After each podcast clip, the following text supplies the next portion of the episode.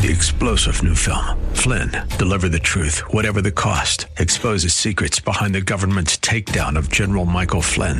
Flynn knew what the intel world had been up to. He ordered the first audit of the use of contractors. This set off alarm bells. He told the truth. He was the most dangerous person for Donald Trump to hire. They had to get rid of Flynn. Flynn, deliver the truth, whatever the cost. Available now. Watch it today. Go to salemnow.com. Salemnow.com. The world is a complicated place. You need someone to expose the political fakers, fixers, and takers, and to cut through the mindless chatter and misdirection to help you make sense of it all. That person is Dan Proft. And this is the Dan Proft Show. Welcome to this Impeachment Day edition of the Dan Proft Show. Yeah, it's December 18th of 2019 all over again, isn't it? As uh, House Democrats, our Democrat socialists, are moving to impeach the president. Uh, the kicker this time is you've got uh, a handful. We'll see how many uh, House Republicans who are joining with them. President Trump uh, addressed the impeachment yesterday while uh, celebrating the 450th mile of border wall completed in Alamo, Texas, saying the following. It's really a continuation of the greatest witch hunt in the history of politics. It's ridiculous. It's absolutely ridiculous. This impeachment is causing tremendous anger, and you're doing it, and it's really a terrible thing that they're doing. For Nancy Pelosi and Chuck Schumer to continue on this path, I think it's causing tremendous danger to our country and it's causing tremendous anger. I want no violence. Thank you very much.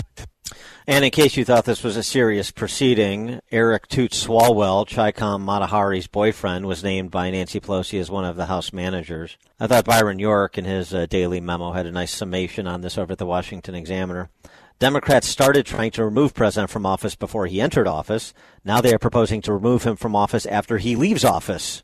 Yeah, that's a fairly good, uh, fairly good comment on the last four years uh, of uh, of our politics in this nation.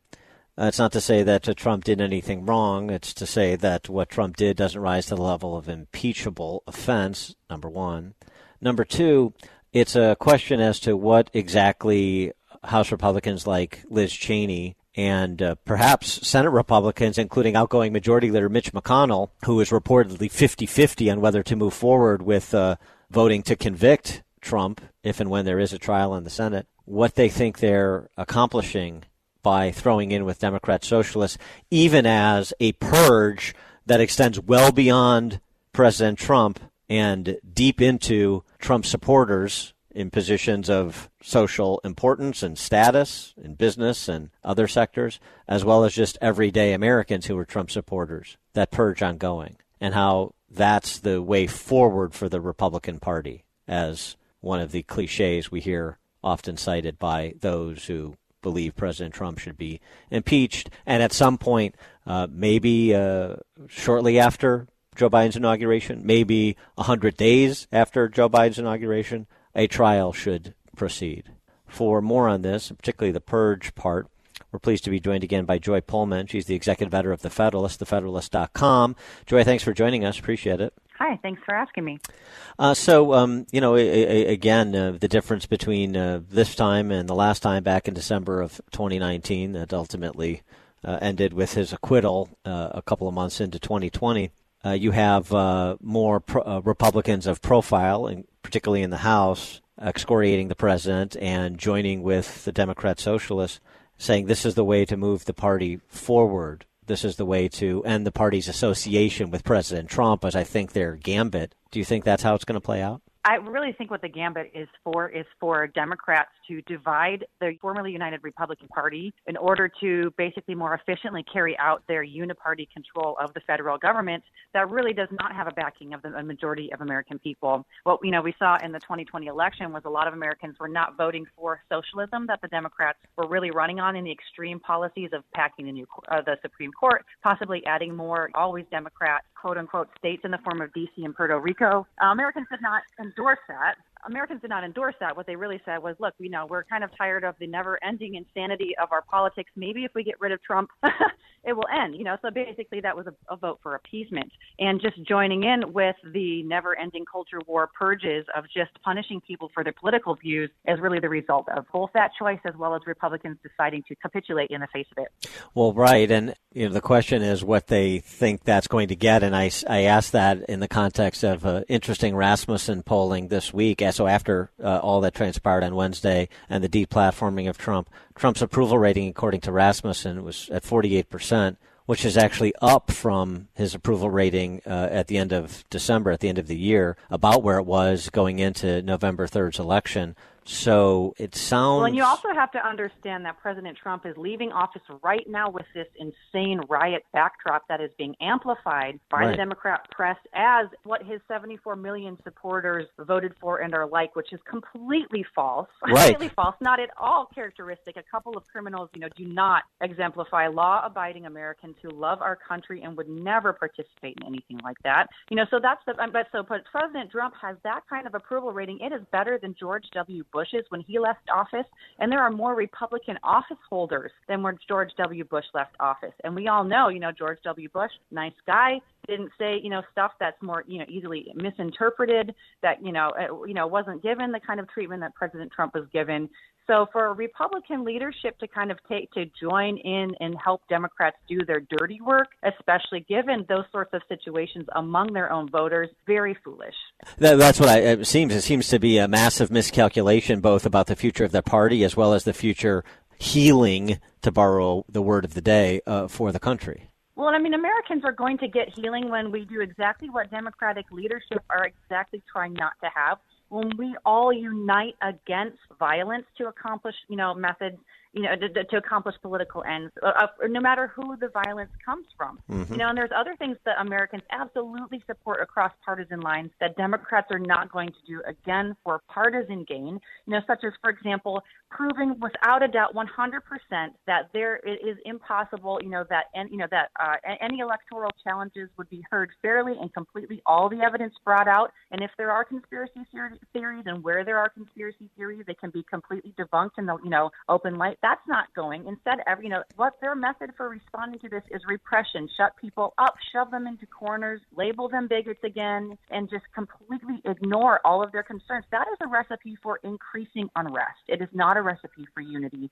And they are absolutely playing with fire, and they cannot not know that. There are so many examples of this uh, playing out in real time, including the lack of rallying to Ted Cruz and Josh Hawley against uh, suggestions uh, like the one from Bennie Thompson, the chairman of the House Homeland Security Committee, Democrat from Mississippi, saying that uh, they should be there should be consideration to put Senators Cruz and Hawley on the no-fly list as if they are domestic right. terrorists. Well, which completely insane. If you want to have more Americans marching on capitals, that is the way to get it. Because we all know that if someone is called a terrorist, you have no more rights. So to take a U.S. senator, you know, who is duly elected by the people of their states who represent and we're standing up to say, look, the people have concerns and they should not be silenced and repressed. They should have a fair and open hearing of their concerns. And to call speech violence, you know, to call speech terrorism, and you know, after they've been after the Democrats and the left have been gaslighting us for nine months, saying that violence is speech if it's done by a leftist,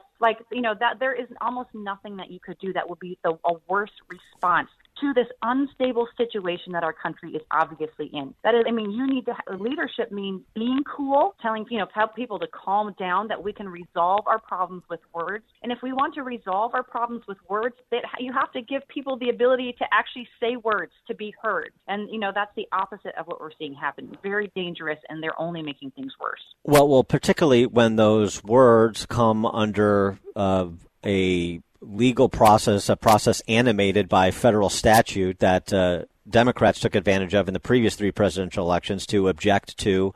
Uh, to object during the electoral certification process. That's those are the crimes in quotation marks that Josh Hawley and Ted Cruz committed Right. Well, and they're be, uh, calling in, you know, just again, you know, people, you know, the Democrats are uh, accusing President Trump, you know, and all Republicans of be, Republicans are, of being insurrectionists and seditionists, literally, you know, traitors to the country. You know, I mean, the the the punishment for treason is traditionally, you know, lining them up against the wall and being shot. I mean, the, the, you know, the, the, the, they then they complain about President Trump's rhetoric at the same time that they're saying insane things like that. You know, the, it, this is almost seems calculated to break Americans' brains and to increase, you know, if, if you know, if their distrust and their anger. You know, but again, we need to do the exact opposite. Tell Americans, look, we need to talk. we need to have more discourse, not less you know, we're not going to treat disagreement as if if you say something I disagree with, you're a criminal and I might threaten you with the police grabbing you and putting you on no fly list. You know, they they've got to be stopped and be called out for. But unfortunately, I really don't see what possible mechanisms can get them to stop. Because again you know voters uh, you know i don't I, I just have to hope that most americans were ignorant of the fact that they just gave a lot of power to people who are abusing it wildly and are you know very breaking very america's brains. Yeah breaking america's brains. I, I like that phrase because I, I, think that's what's happening. I, I feel like mine is uh, under duress. Um, when we come back with joy Pullmann, i want to talk about uh, this uh, op-ed you penned for the federalist that suggests a, a uh, social credit score system is uh, perhaps upon us. Joy Pullmann, executive editor of TheFederalist.com. We'll be right back.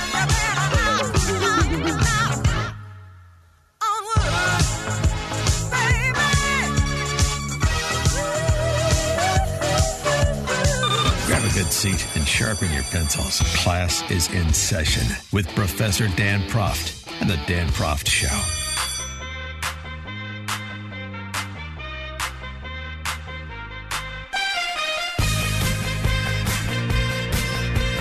Welcome back to the show. We're speaking with Joy Pullmann. She's the executive editor of The Federalist, thefederalist.com. And uh, Joy, uh, talking about uh, the purge that is ongoing among private sector uh, businesses, uh, Fortune 1000 businesses, trade associations like the National Association of Realtors, and others.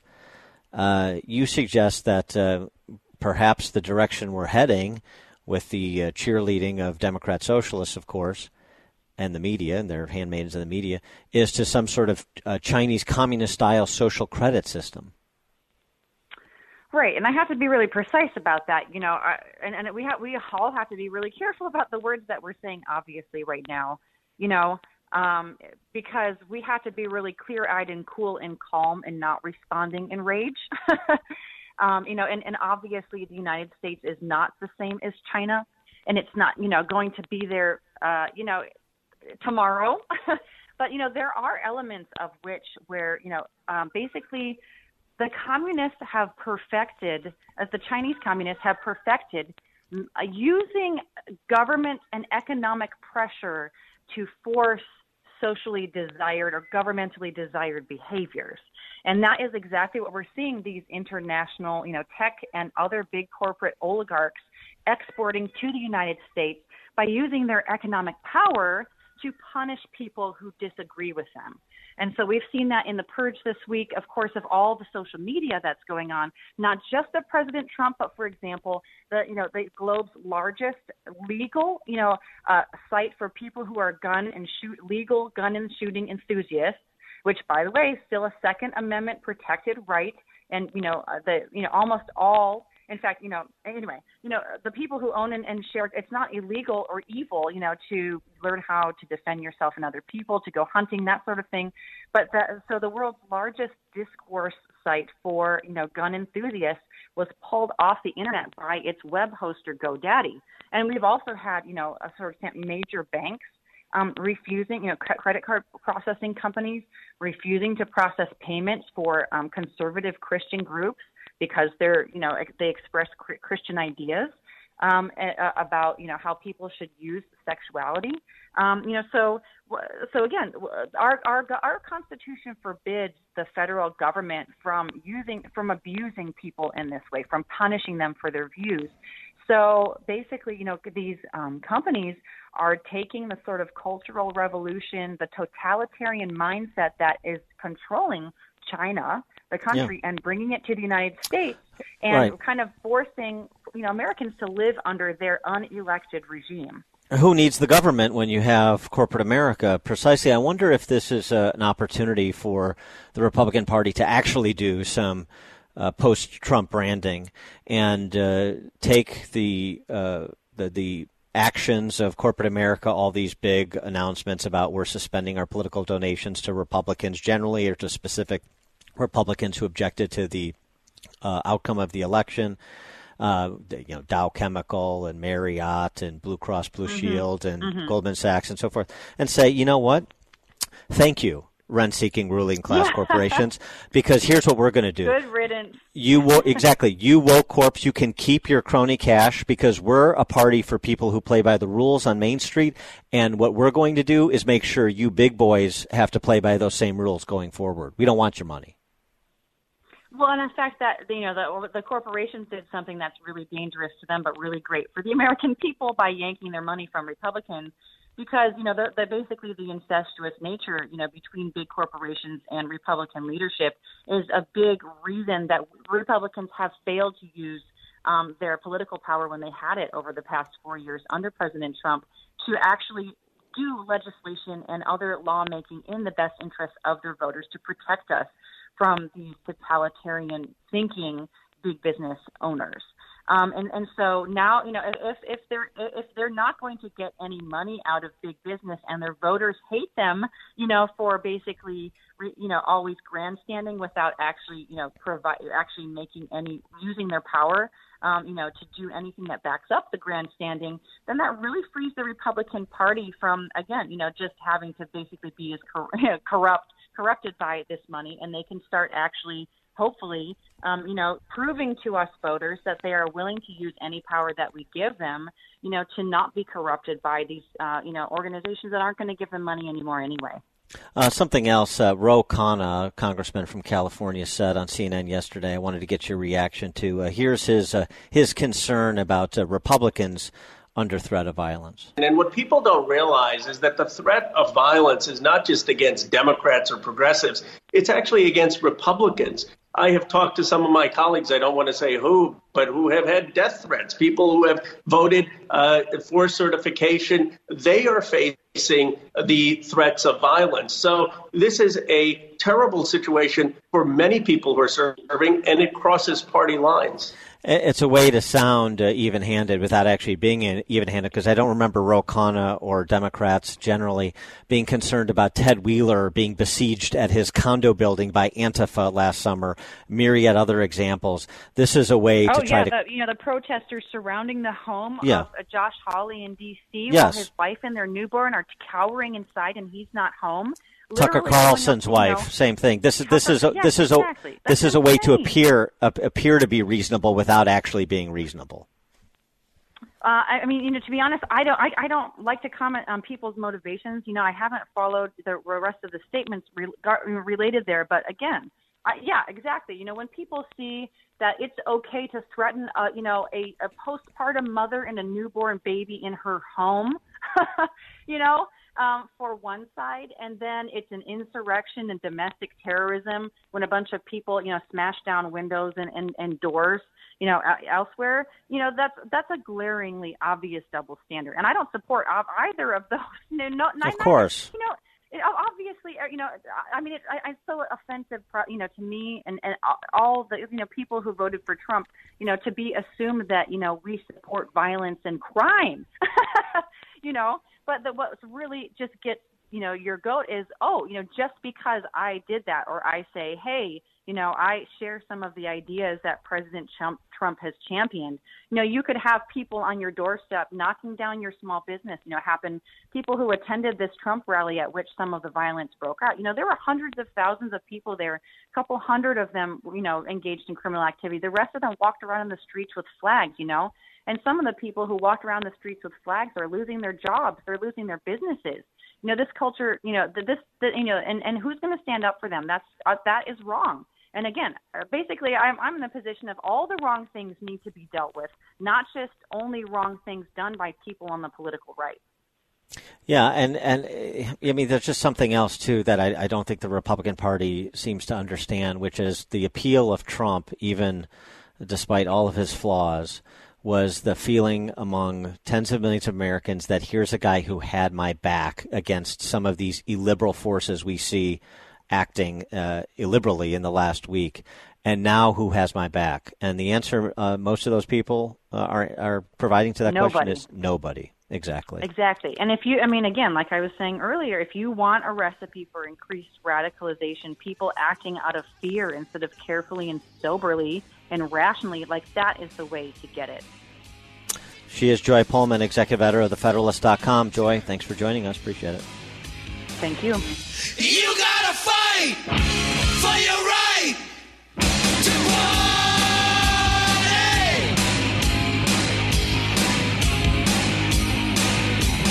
Exposing political fakers, fixers, and takers. He's Dan Proft, and this is the Dan Proft Show.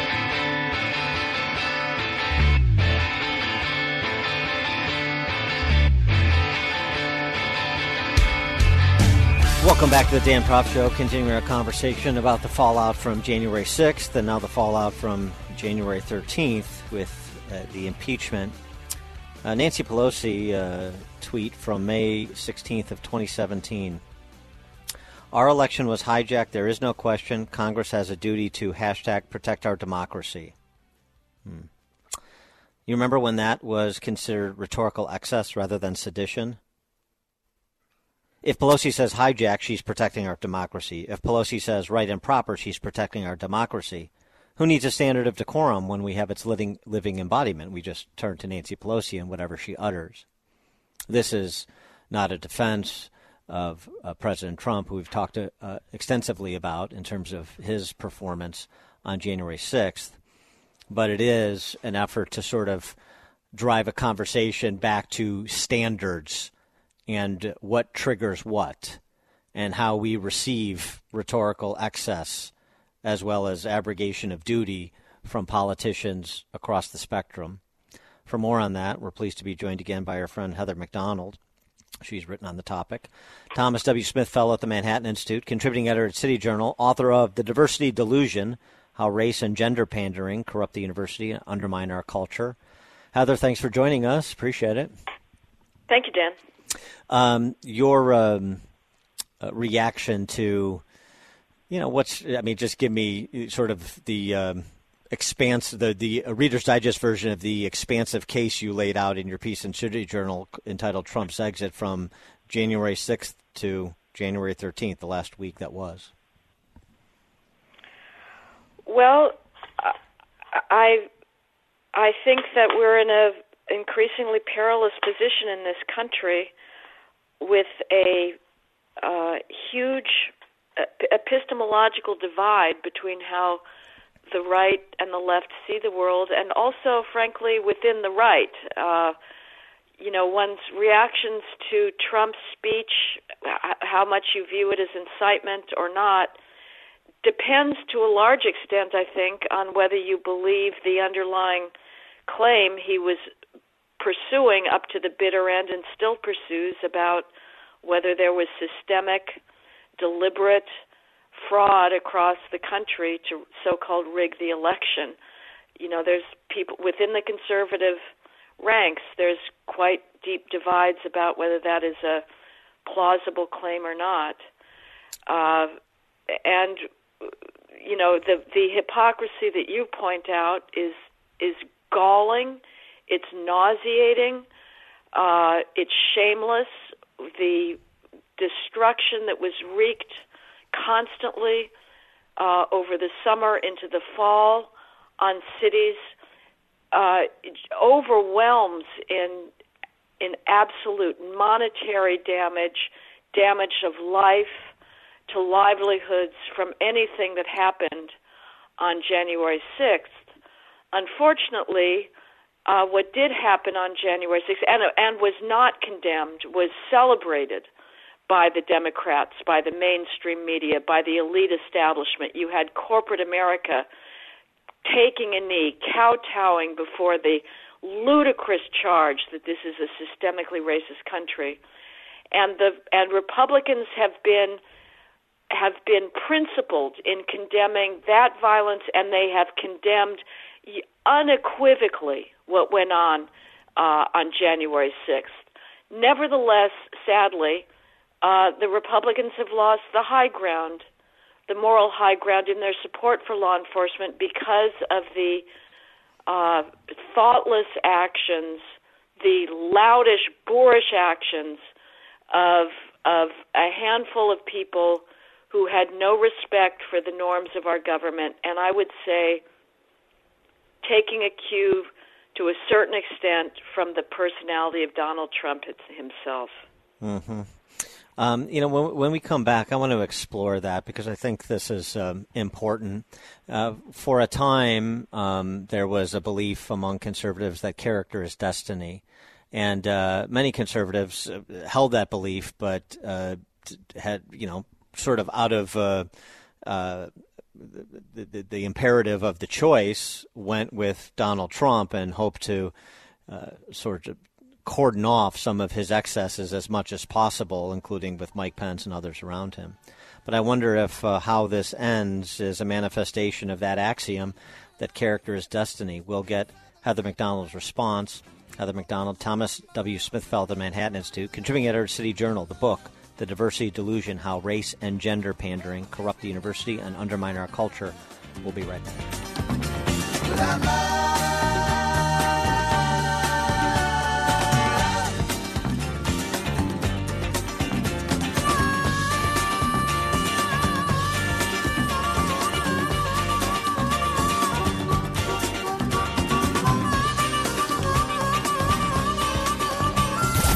listen, the more you'll know. This, this, this is the Dan Proft Show.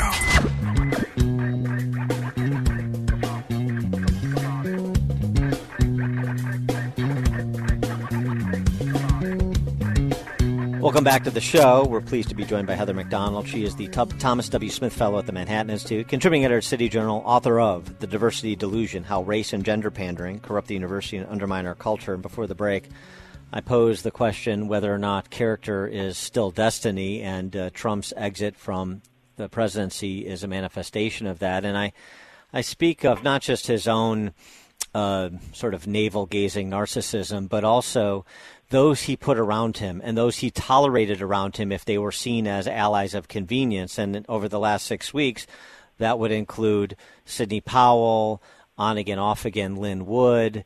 Uh, and those are just the latest in a cast of characters over the last four years that have put uh, President Trump as well as his supporters in difficult positions of trying to rationalize some very uh, questionable conduct. And and I wonder if if um, so to the larger question, that's what you see happening at the end. It finally uh, the, the the destiny of Trump's character caught up to him. I completely agree, Dan. And I find myself asking. I have never been a never Trumper. I have always, with with great reluctance, but felt like Trump was the lesser of two evils, and the the dominance and tyranny of the left, and its deliberate assault on the greatness of Western civilization was something that was worse than anything that we could contemplate. The Never Trumpers, however, did argue that. Uh, Trump's character disqualified him, and that and in so doing they would then understate, then they continue to underplay the threat that the Hamp uh, Harris Biden regime is going to pose to this country. I mean, it is very very scary. Nevertheless, I find myself asking since January 6th whether they were right all along, despite their their uh, you know preening self righteousness. Mm. Uh, there may be something to that, and that Trump, the, the disregard that he has shown throughout for the norms, not just of manliness, chivalry, honor, respect, but for the presidency itself, uh, that that we we've seen that to the bitter end with him breaking too many taboos, and that again, that doesn't mean we want the swamp, and and and we don't want to return to the status quo ante of conservatism inc that is too terrified to to disrupt the status quo but uh, but but it may be that there was a degree of vindictive narcissism that is just beyond the pale. And again, uh, to all of the Trump supporters, yes, President Obama was a narcissist. Yes, he could not stop talking about himself. Hmm. But but there was something even beyond that in Trump, uh, and I, I wouldn't I wouldn't pass blame to to Sidney Powell and Lin Wood. Trump is responsible for enabling uh, those people who continue to pull a, a constant bait and switch with regards to this claim of, of systemic election rigging, which, to be honest, you know, I'm going to speak speak frankly here. To me, struck me constantly as sheer lunacy. Uh, what you mean in terms of the the release the Kraken uh, business? Yeah, the, the, yeah. the fact. I mean, if if you're going to rig an election, why would you then allow Republicans to win down ballot? I, I do not believe that we are at a third world state of of systemic corruption that would allow something like that to happen. You know, Trump on January 6th in his speech in the ellipse was talking about Georgia in the runoff election, which of course Trump lost us. You know, he, he's responsible for losing the Senate. Uh, but he was claiming that that election too was rigged by virtue of Brian Kemp allowing the Dominion voting systems to be used. So we're supposed to believe that under enormous uh, media and, and, and Republican scrutiny, that somehow, once again, the Dominion voting machines were used to switch votes. I'm sorry, we've got to p- apply the Hume test for miracles. Is this more likely than not? Yeah. It is more likely not to be true that the Georgia runoff election in, in, in, was involving fraud on the part of Kemp and Raffensperger and and the Democrats in power in Georgia. Yeah, you know, I mean, I, I don't uh, embrace the never Trump position even at this uh, stage, but uh, but I hear what you're saying in terms of contemplating it. Uh, but but there's something else too about Trump, and I, have said this why I was such a reluctant supporter of his candidacy. I went from Scott Walker to Ted Cruz to then Trump when he was the nominee against Hillary Clinton, of course. But um, the the lack of specificity. Uh, unless he was scripted, there was just sort of there was always sort of over the top claims when the specifics that we knew to be true or specific questions that were legitimate to raise were more than sufficient. And it was the case, same case with uh, the claims of election fraud. If you would have just stuck to the four corners of the end runs around state legislatures in places like Pennsylvania or Wisconsin by the courts and by the administrative agencies, respectively, if you would have stuck to cohorts of questionable ballots being counted in the states in question, it would have been so much more productive to drive to actual answers to these questions that would have uh, at least more satisfied uh, Trump supporters and maybe Trump himself, and it would have perhaps provided the imperative for a more graceful and sooner exit than ultimately uh, what we got. Yeah, well, that's a good point. I, I think what I saw in, you know, this is why, again, I, I speak of the cleavage within conservatives because many of my colleagues who I respect enormously, that are brilliant writers and analysts, uh, they've been pushing the systemic rigging analysis uh, to the absolute umpteenth perspective. And um, you know, it, it, to me, it just it, it's not credible, and it, it requires uh, too much too much suspension of disbelief that that takes us into realms that, that just don't don't stand up.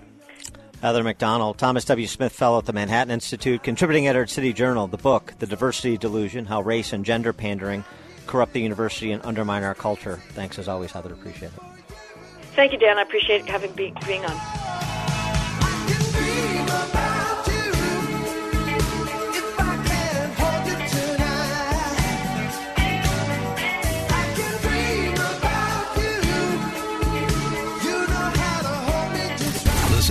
podcast of the show at danproftshow.com.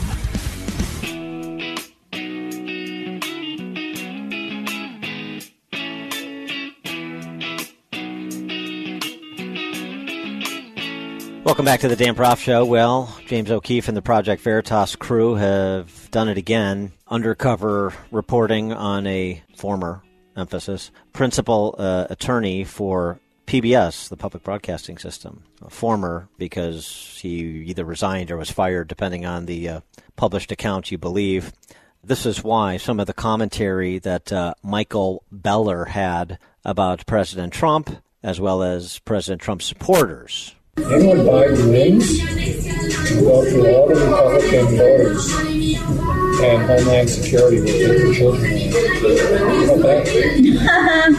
and we'll put them into re-education camps. Amen. In these times, which are unique, I mean, Trump, Trump is close to Hitler. What are we going to do if we don't like it? It doesn't Go to the White House and throw Molotov cocktails.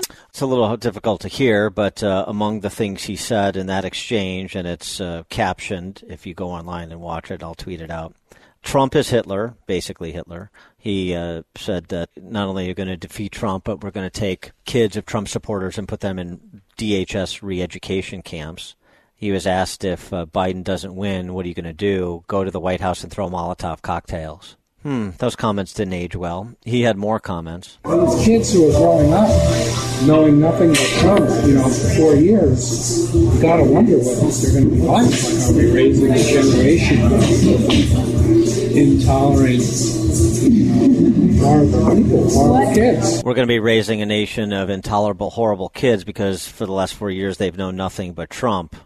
Well, two things on that. One, I reject the premise. Two, just in terms of uh, the premise of Trump and Trump supporters, number one. Number two, the idea, as we've discussed before, that as a parent, you know, I'm just captive to whoever the president is and however he acts. And that's how my kids will be raised. I have no influence over that. Shows you sort of the government centric, hyper politicized view of the world by champagne socialists like Mr. Beller. Enlightenment camps. Right. They're nice. They have Sesame Street characters in the classroom, and they watch PBS all day. I'm going to go home and watch it. Dumb.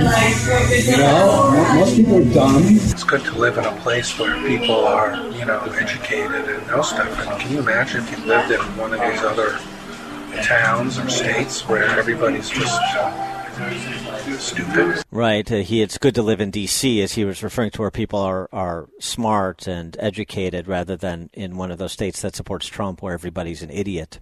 That's sort of your pro forma elitist viewpoint uh, about themselves and about those who disagree with them. Calling for enlightenment camps, he was there. Mr. Beller separated from his position at PBS, with PBS doing their pro forma, we don't uh, su- support uh, uh, violence or the suggestion of violence in any way, shape, or form, and so on and so forth. Uh, O'Keefe did uh, catch up with Beller at a restaurant and tried to get him to comment on his comments, and instead he ran inside the restaurant and called the police. Ah, yes, the courage of the left to defend who they actually are when exposed. This is Dan Proft.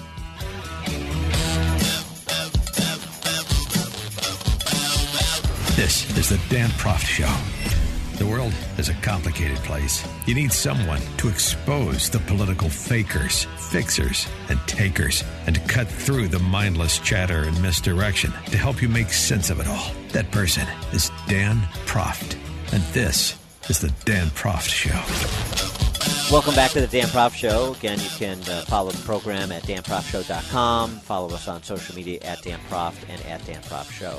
Joe Biden uh, providing a video message about uh, COVID relief for our small business entrepreneurs, job creators in America. Had uh, this to say in terms of uh, where his administration will focus. Our priority will be black, Latino, Asian, and Native American owned small businesses, women owned businesses. And finally, having equal access to resources needed to reopen and rebuild. But we're going to make a concerted effort to help small businesses in low income communities, in big cities, small towns, rural communities that have faced systemic barriers to relief. Systemic barriers to relief. I, didn't. There was no uh, identitarian prequel for the payroll protection program, as I recall.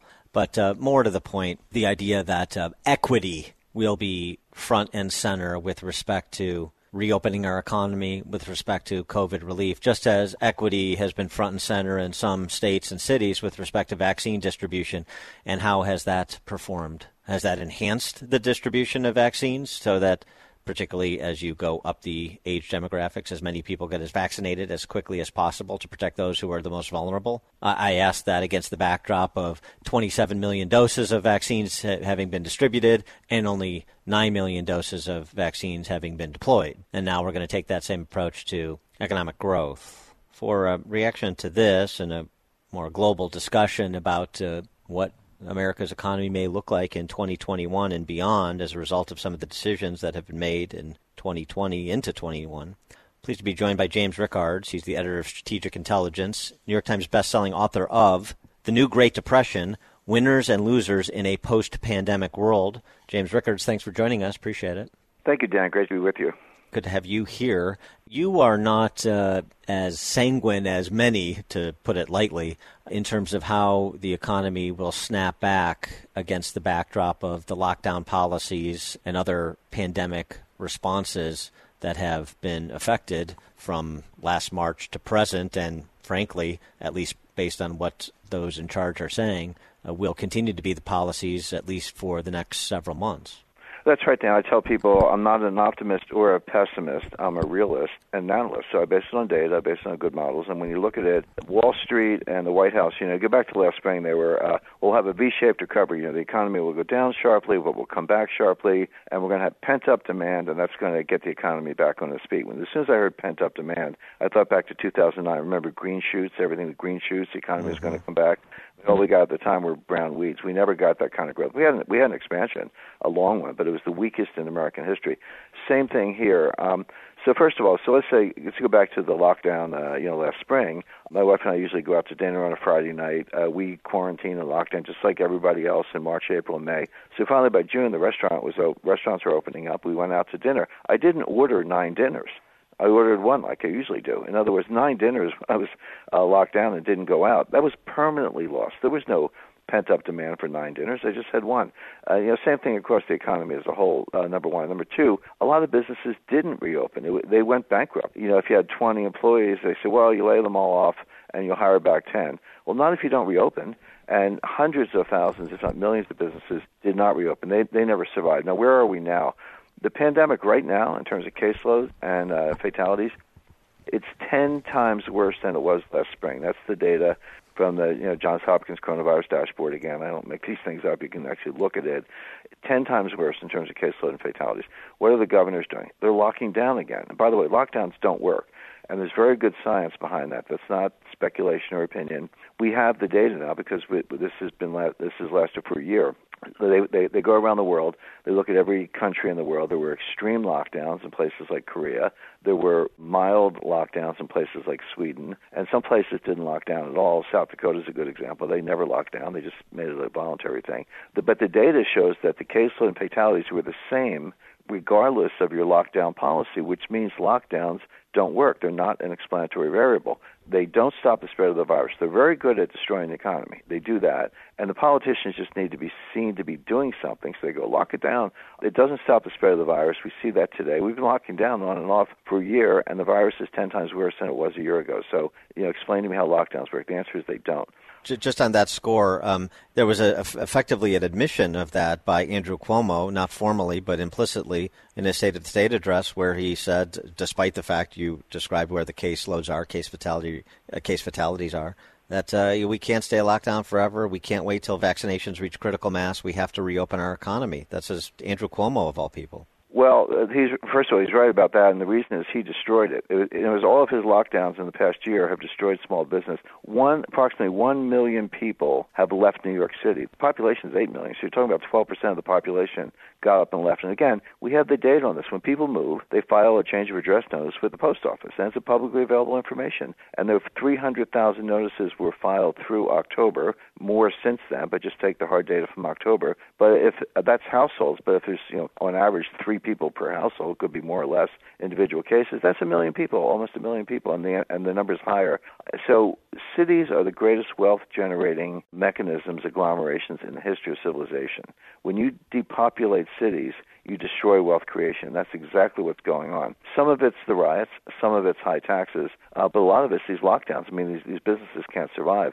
Restaurant, a bar, a nail salon, a gas station, a boutique, they don't have $5 million of working capital. You know, they have revenue, they pay their expenses, they make a little profit, but they can't survive, and they haven't. So Cuomo, yeah, he talks a good game, but by the way, New York is heavily locked down, so he may talk about it, but that's just political posturing. He doesn't he doesn't know what he's doing, and it would be one thing if it worked. I mean, that you might not want to bear that cost, even if it did work. But what's worse is that it doesn't work. Lockdowns are killing more people than they're saving. Suicide rates have tripled, murder rates have doubled, alcohol abuse, drug abuse up, domestic violence up, depression, anxiety. Uh, they're all on the increase. And, and by the way, when you look at the riots last summer and then the uh, riot on Capitol Hill last week, you know, take the politics out of it. I understand everyone's got a political cause or whatever, but a lot of that and more to come, I would say, are being triggered by people being locked up and quarantined uh, for no good reason, jobs being destroyed, and that just builds up the anger. So it's expressing itself in these political movements, but it's part of the the pandemic uh, response. And the uh, the book is the new Great Depression: Winners and Losers in a Post-Pandemic World. Well, you've just uh, described who the winners are, and you've described sort of in general terms who some of the losers are. And I think when the water recedes, maybe in the spring and summer, and people don't recognize what downtown Chicago or New York or San Francisco or LA look like, maybe it will impress upon them what has happened. But I want to get your sense of what you think the implications are for who you think the winners and losers are. That the post pandemic American society with this group of winners and this much, much larger group of losers and what that portends for America. Sure, great question. The, the first thing to, that's important to understand is that the effects of this are going to be intergenerational. This is going to linger for 30 years. I'm not saying we're going to have you know 30 year depression, but the effects of the depression will linger for 30 years. You know, I grew up in the 50s and 60s. Uh, it was a very prosperous time in, Amer- in the American economy. I did not live through the Great Depression, but my parents did, and my grandparents did. And I was raised with kind of a depression mentality, even though it was a pretty good time for the economy. We used to go out as nine year old kids with our wagons and collect newspapers and tin cans door to door. We weren't doing it for environmental reasons. Maybe it was good for that, but we were recycling because you could take the tin and build battleships. I mean, that didn't change until the late 60s when the baby boomers came of age. So the, the, the after effects for 30 years, that's going to be true today.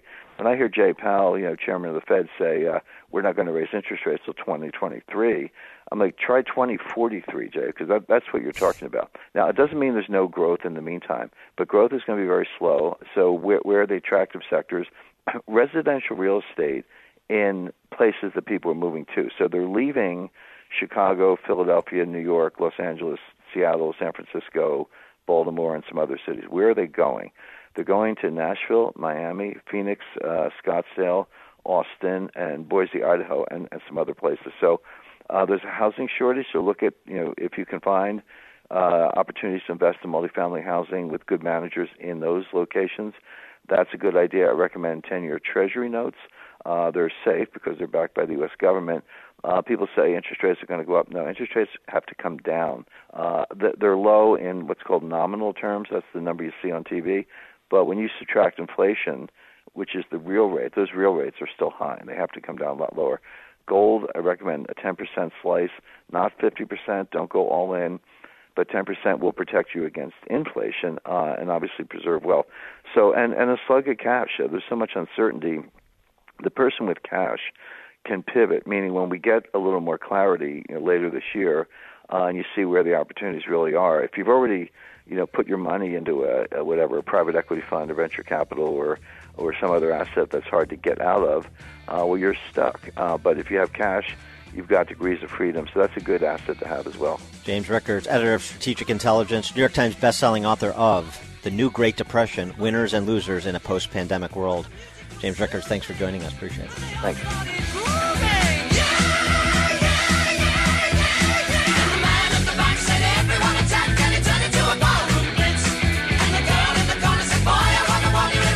Grab a good seat and sharpen your Class is in session with Professor Dan Proft and the Dan Proft Show.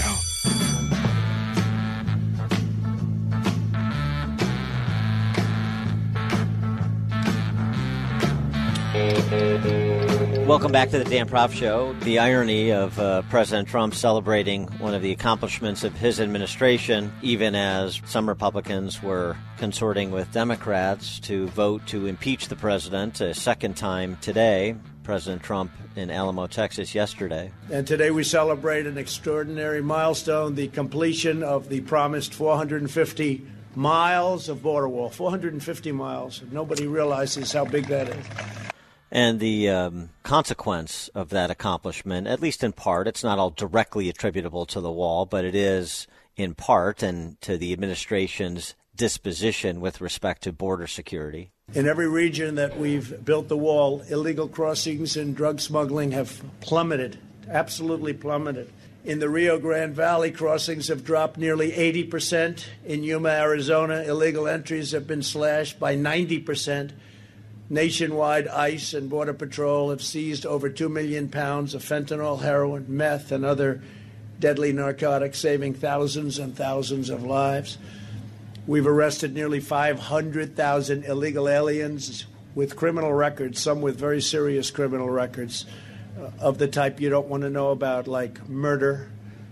We removed nearly 20,000 gang members from the United States, including 4,500 members of MS 13, probably the worst gang of them all. So, it just in terms of uh, national security, the physical security of Americans, that was in part the topic of his remarks at the border wall, the border wall his administration built. At the same time, he's uh, being impeached for allegedly inciting violence.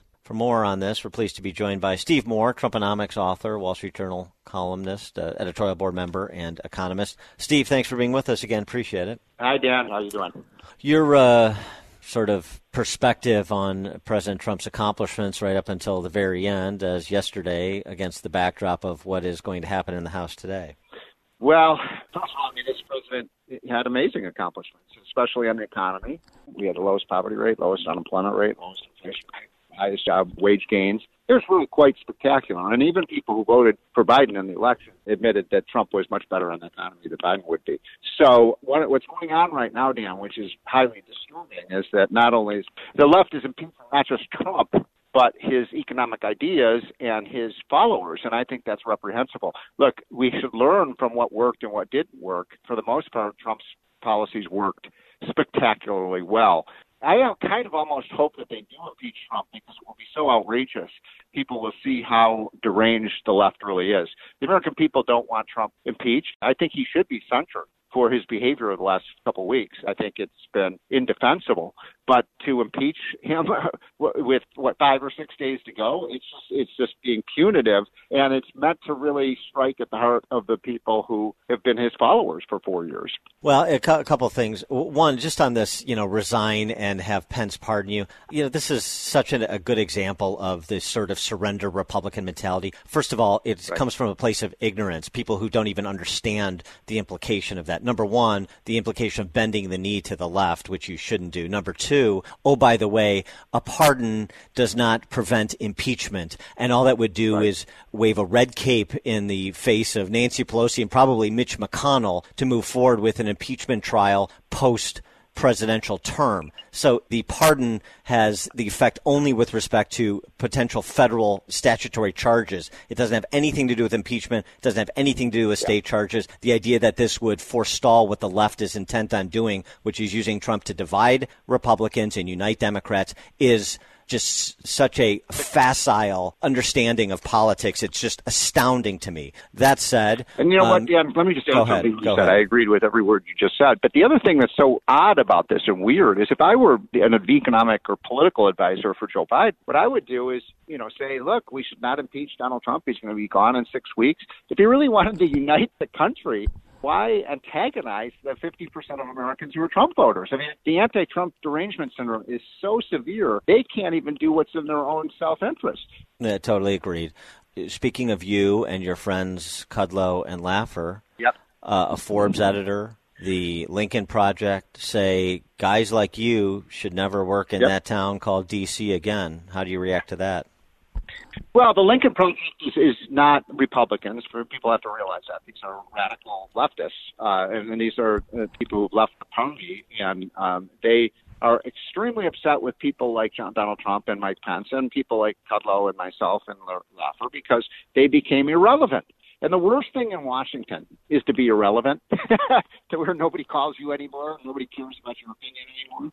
And uh, that's these people like Schmidt and others that are heading this up. They become relevant by basically, you know, going to the other side and being used as stooges, right? I mean, by the way, the Lincoln Project, the people are funding it are not Republicans, folks. These are liberal Democrats who are using it as a foil to, do exactly what you said, which is to split the Republican Party. You know, Republicans now have to be uh, a uh, you know, a loyal opposition, loyal opposition. We have to oppose virtually everything that that uh, that uh, Joe Biden wants to do, not because we don't like Joe Biden, because all of his policies are bad for the country. The Republicans have to come up with pro-growth, pro-freedom uh, alternatives, and it really starts with protecting the First Amendment. I don't know about you guys. I am terrified terrified by the left's uh, basically censoring anyone who disagrees with them. And I was only half kidding when I said, you know, they're coming after me, but they're coming after you too. They mm-hmm. want to get you off the air because you're subversive. My, my concern is much because Donald Trump is well positioned to weather whoever is going to come after him, no matter uh, no matter how, how many uh, big tech companies deplatform him, no matter how many banks don't want to do business with him but it's um, it's regular people, those uh, 74 million who voted That's for true. him, who uh, you know you have all these people out there making lists in the media and in uh, in Fortune 1000 companies and down that power the, the power structure in those companies that are looking for anybody who may have a picture of attending a Trump rally, no matter how peacefully and, true. or a, a pro-Trump comment or something, and looking to purge people. And you start to remove people their in, their ability to make a living, their ability to participate constructively in politics, just try to to, to sort of browbeat them out of civil society. Yep. Now you've got now you've got a real recipe for disaster. You've got totalitarianism, and, yes. and this is exactly where it's been headed. Actually, for the I'm not entirely surprised by this. I mean, the left has been you know radically uh, has radically taken over the Democratic Party, and they do want to shut up and shut down anyone who disagrees with them and uh, it's it's uh, it it is very troubling. And and you know, I just saw a poll that came out uh, that uh, looked at Americans, in, you know, respect for institutions. This came out uh, literally uh, 24 hours ago, and it finds among Republicans there is zero trust in government right now. It's zero trust in the media, and, and zero trust even in big tech. And then you wonder, gee, why is that? Maybe it's because they are coming after us in such a vicious way. I mean, it's just not America anymore if you do this. We have the right to. You have the right to say what you want. You even have the right to offend people. You don't have the right to, you know, uh, for insurrection or uh, treason. But uh, free speech is everything that America is about. It's the First Amendment, folks. Steve Moore, Trumponomics author, Wall Street Journal editorial board member, and economist. Steve, thanks as always for joining us. Appreciate it. Okay, guys, great to be on your show. I hope it's going to last throughout the rest of the year under the Biden administration. yeah, really.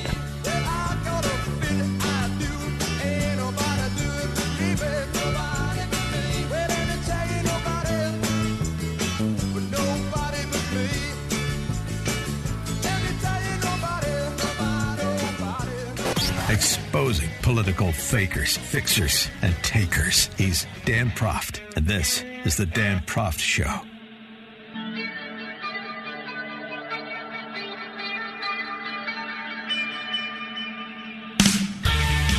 Welcome back to the show. As uh, someone who bought a place in uh, Naples a couple, three years ago, and no, not in the Sean Hannity high rent district, but uh, nonetheless, uh, I really appreciate this piece from our friend Dave Seminara in the Wall Street Journal, a message to the haters from Florida Man, in which he uh, takes uh, some of the characterizations of the urbane set in on the eastern seaboard in Middle America on the West Coast uh, their uh, assessments of Florida to task.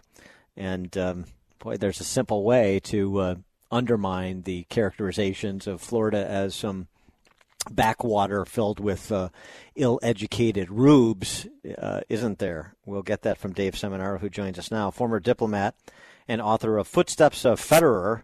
a fan's pilgrimage across seven Swiss cantons in 10 acts. It sounds like something out of a Steve Coogan, Rob Brydon, The Trip movie series or something. Uh, Dave Seminara, thanks for joining us. Appreciate it. Dan, thank you very much for having me back on the show. We've got a lot of people from uh, Illinois and around the Midwest here on the Gulf Coast of Florida these days. Don't you? And uh, more, and, and, or don't we? I guess as uh, you know, an aspiring Florida resident, I guess I would call myself. Yeah, it's fascinating, and there's a simple way to push back against those who would continue to denigrate Florida just look at um, where people are choosing to live, as you're sort of intimating. And, oh, by the way, look at how Florida is performing as compared to those sophisticated blue states. Correct. This started with me, you know, having lived here for more than a year and a half. We get a lot of strange messages from friends whenever there's strange Florida man stories on television, or back in back in March when there was images of spring break partiers on beaches here went viral around the world. I get messages from friends joking with us like, "Oh my gosh, can't believe you moved to Florida. You idiots in Florida. You guys." People ask me to, "Oh, are you guys even wearing masks at all down there? Like, are you guys like they think people up north think that it's like you know Sodom and Gomorrah down here. Like there's literally no rules. That we're all just a bunch of morons doing whatever the heck we want. and you know I started to look into this because it's widely sort of thought that we're the dumbest state in the country. And I thought, all right, well let me take this seriously and let me start looking at different statistical metrics of, that would illustrate stupidity. Like for example, accidental deaths at fault driving accidents, obesity, smoking, teen pregnancy, education, SAT scores, high school dropout rates. And I looked at all these metrics and I thought at the very least we'd do bad on the driving score because there's a lot of bad drivers down here. But surprisingly, Florida was not at or near the bottom of any of these rankings. And, and surprisingly, we actually scored quite well in some areas. Well, right. And, and by the way, I love the, you reference uh, Dave Barry, who's one of my uh, favorite uh, parodists, if you will, who talked about uh, and who's a you know lifelong uh, my or, or, just about lifelong Miami, and if he's not, uh, if he hasn't spent his life there, saying that. Uh, does have Florida does have an usually high percentage of low IQ people doing stupid things, frequently naked. yeah. But uh, yeah, despite those sort of one-off stories of the strange. By the way, you get those in the New York Post too about uh, New York and folks on the Eastern Seaboard. But but I digress. Mm-hmm. Uh, despite that, the, the, the the real criticisms of late have been all directed at Ron DeSantis, Harvard educated, by the way. But he's um, was engaged in human experimentation to listen to uh, governors like my home state governor of, uh, of Illinois, my, my home state governor in Illinois, Pritzker, and, and Chicago Mayor Lori Lightfoot. He's engaged in human experimentation. He's a crazy man. Uh, he is not following the lockdown protocols that we are following in the enlightened states of New York and Illinois and San, and, and California. Um, but it turns out on, on those metrics, too, the metrics of the last year, Florida is uh, certainly outperforming those states. Uh, yes, well, the, the perception is that he's a madman and that we're all a bunch of idiots down here. But I'll tell you what, you know who I think is the dumbest state in America? I think the stupidest state is the one that sends their children back to school last, or the one who keeps their schools closed the longest, however you yes. like to put that. And I don't want to be rude here, but you know we have relatives in Illinois and New York and other states up north, and I feel really sorry for for our relatives who, where their children are still at home in virtual schooling. I mean, we're down here in Florida for a year and a half now. We moved here from Bend, Oregon. Now, Bend, Oregon has a much lower COVID rate than we do here in Oregon. They, in Florida, they don't have a high COVID rate at all. And yet, my children, their friends back in Oregon, they, they're still in virtual schooling now, and the schools have been shut down there forever. I feel sorry for them. Our kids have been back in school here, you know, since August, since last August. You know, there's been a couple cases here or there, knock wood, of you know people getting COVID in their schools, but the schools have not closed down, and thank God for that because there there really hasn't been any sort of calamities. One teacher here or there has gotten sick but you know recovered quickly. You know, it hasn't been the disaster that I think the media would like to um, pretend that it is. And I think that again, really a measure of you know a state's stupidity or intelligence or wiseness is how it treats its children and, and how it edu- educates its children. And down here in Florida, the schools are open, and I thank God for that. Uh, there's some other important comparisons and contrasts between Florida and. Uh, some of the uh, the big blue states, and I want to get to those when we come back with uh, Dave Seminara former uh, diplomat. The book, again, I didn't know he was a Roger Federer fan. Footsteps of Federer, a fan's pilgrimage across seven Swiss cantons in 10 acts, which releases on March 2nd. More with Dave Seminara right after this.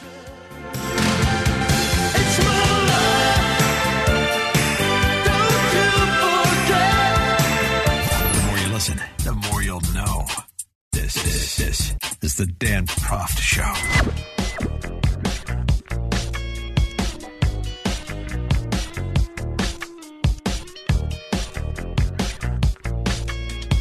Welcome back to the show. We're speaking with Dave Seminara, former diplomat, author of the book Footsteps of Federer, a fan's pilgrimage across seven Swiss cantons in 10 acts. We are talking about uh, Florida versus uh, New York, California, Illinois. I mean, you could throw other states in there too, Michigan, New Jersey, uh, across all, all, sorts of metrics. And the one we haven't gotten to yet, Dave, which is, um, to me, one of the great tells, one of the great commentaries on how a state's doing, where people choose to uh, pull, put down stakes and chart the course of their lives. And Florida is scheduled to gain one or two congressmen after the 2020 census. And Illinois, New York, California, all scheduled to lose at least one, if not more, congressmen. That says something, too. I actually uh, manually added up the growth figures state by state, comparing Florida to the 25 states that were won by Joe Biden, because I was really curious how they would stack up. And when I say net migration, I mean over the period 2009, uh, I'm sorry, 2010 to 2020 how many people moved into the state versus how many moved out. And more people moved to Florida. More than 2 million people moved to Florida over the last 10 years. However, the 25 states that voted for Joe Biden, obviously Illinois is one of those, had a net migration rate of, of a little over 1 million. So basically, we had more people move here than 25 of those blue states.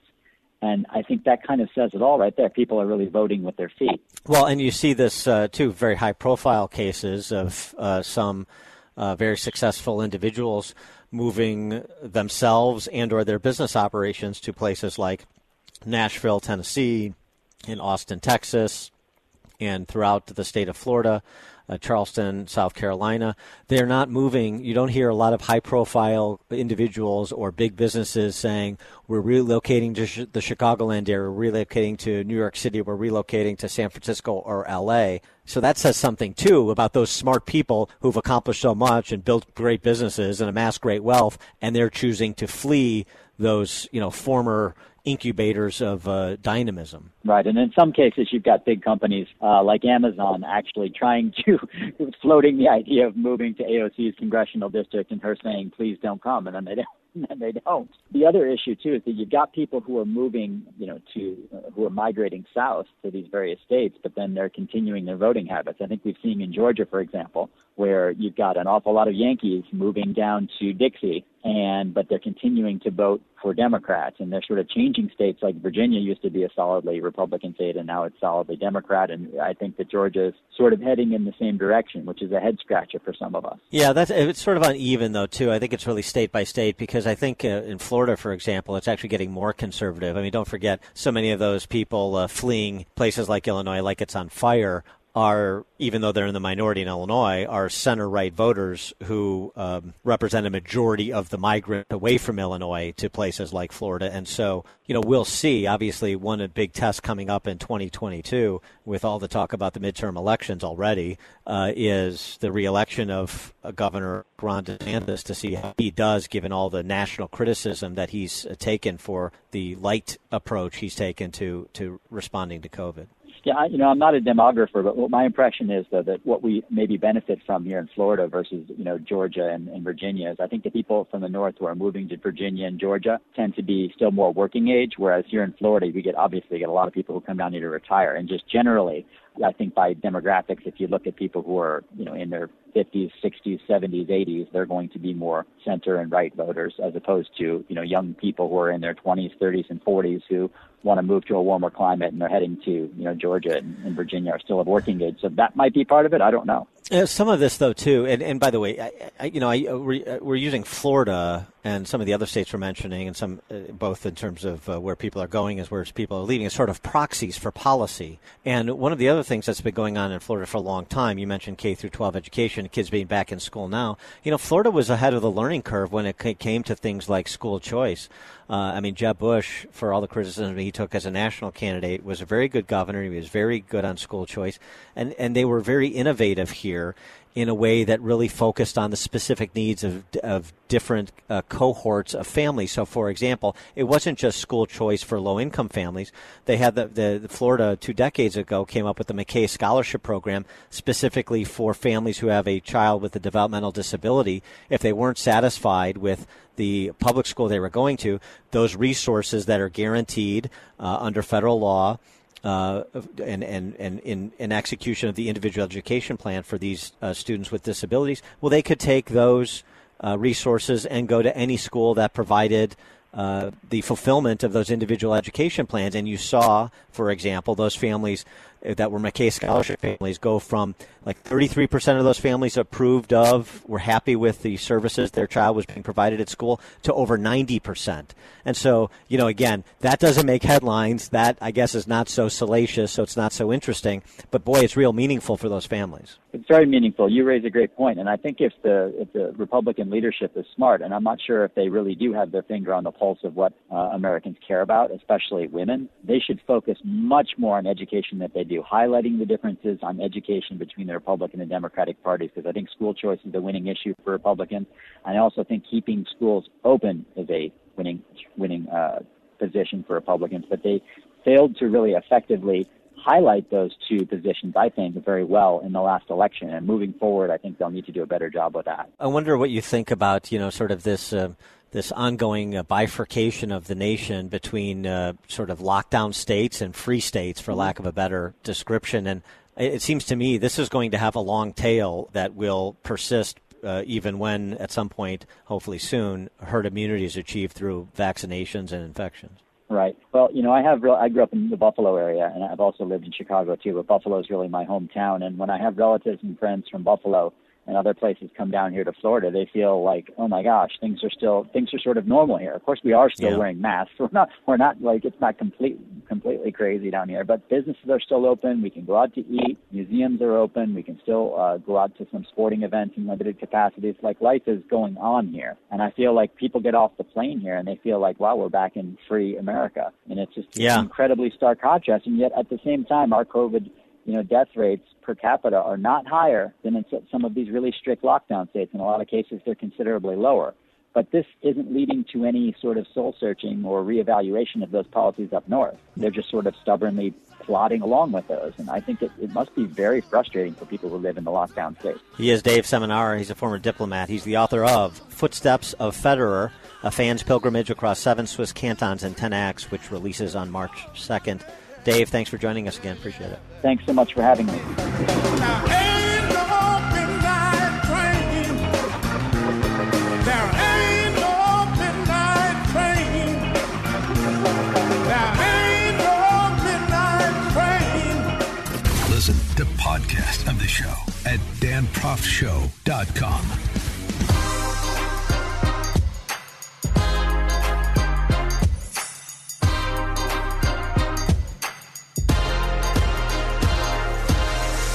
Welcome back to the show. Uh, building off our conversation about uh, residents of lockdown states being a bit frustrated, all the more frustrated when you have uh, politicians like Chuck Schumer representing your state, um, talking about uh, New York State, and uh, this heckler that interrupted Pagliacci's sidewalk press conference yesterday. Now, I don't agree with everything that you're about to hear. Okay, so I I play this clip with some trepidation, but one of the things this heckler did that was rather enjoyable, frankly, is just repeat back to Chuck Schumer all of the cliches of the left. And uh, she had uh, pretty amazing recall to uh, string them back at Chuck Schumer the way that so many politicians string them to us. Listen. talking to this racist anti-Semite. I am glad I didn't think that the Trumpsters had it in them. I didn't think the conservatives did. But you know what?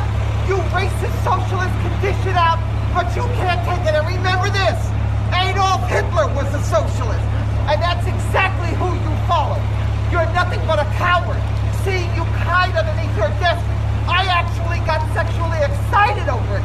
That's how much I loathe you. That's how much I'm glad what they did. And like Nancy Pelosi said, people do what they do. After all, she doesn't care about monuments, and neither do I. And where the First Amendment doesn't say that you have to protest peacefully and politely. As long as there's outrage and unrest in our hearts, there's going to be unrest in these streets. I don't give a whether you believe me. You're nothing but a cracker. That's all you are, a racist cracker. You can dish it out. Look, you got protection. Why don't you tell them to stand down, hypocrite? Did you tell the Capitol Police to stand down? Uh, okay, high octane there, but it was impressive to string uh, the words of Nancy Pelosi and Chris Cuomo and Ayanna Pressley, if you didn't catch those references, right back at Chuck Schumer. Uh, it is important to point out the hypocrisy of telling and, and, endorsing mayors who told police to stand down around the nation while cities were laid siege to by violent, violent not protesters, looters and thugs, the same way that there were loot, there looters and thugs in the Capitol. That's what they are. You are what you do, and that's what we're describing. And the uh, disparate response from the Chuck Schumers of the world to looting and thuggery. Uh, obviously, don't endorse the suggestion that what the Trumpsters, as she called them, did was appropriate. Was not. I don't endorse going to Nancy Pelosi's home or Chuck Schumer's home the way that thugs went to Josh Hawley's home or Tucker Carlson's home or the homes of other Republican politicians. No, that's what Antifa does. It's not what peaceful pluralist Americans do. So no, no violence.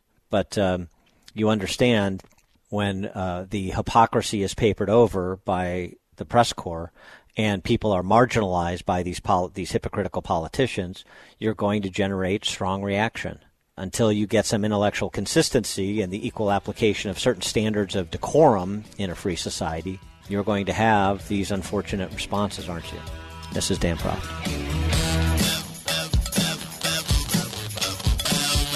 This is the Dan Proft Show. The world is a complicated place. You need someone to expose the political fakers, fixers, and takers, and to cut through the mindless chatter and misdirection to help you make sense of it all. That person is Dan Proft. And this is the Dan Proft Show. Welcome back to the Dan Proft Show. To pro impeachment Republicans like Liz Cheney and Adam Kinzinger, Mitt Romney, Lisa Murkowski, Ben Sasse when you're standing at the edge of a cliff, moving forward is not necessarily the most judicious step. Might be something to consider because this moment is about so much more than President Trump. And while you're running interference for Democrat socialists, you're not taking up the cause for Trump supporters who are being targeted by the left, are you? And let me give you an example of what I mean. Representative Ro Khanna from California on CNN yesterday. The reality is there is still a large base of Donald Trump supporters in these constituencies who believe him. And we have to be candid about that, that uh, this country is divided. And the question is, how are we going to have a peaceful transition of power and then convince a chunk of that base that it's time to heal this country? Mm-hmm. Convince. Well, that's a euphemistic word, a much more euphemistic than the language being used by more candid leftists like Eugene Robinson at the Washington Post. There are millions of Americans, almost all white, almost all Republicans, who somehow need to be deprogrammed. It's as if they they they they are members of a Trumpist cult and who have to be deprogrammed. Do you have any idea how we how we start that process, even much less complete it. Gene Robinson also had this characterization of Josh Hawley and Ted Cruz. The difference between the White Citizens Councils and the Klan. You know, back in the mm-hmm. days of, of, Jim Crow, and the, the, you know, Klan was lower income. The White Citizens Councils were um, were the the Josh Hawleys and Ted Cruz's of their day. The White Citizens Councils were the Josh Hawleys and Ted Cruz's of their day.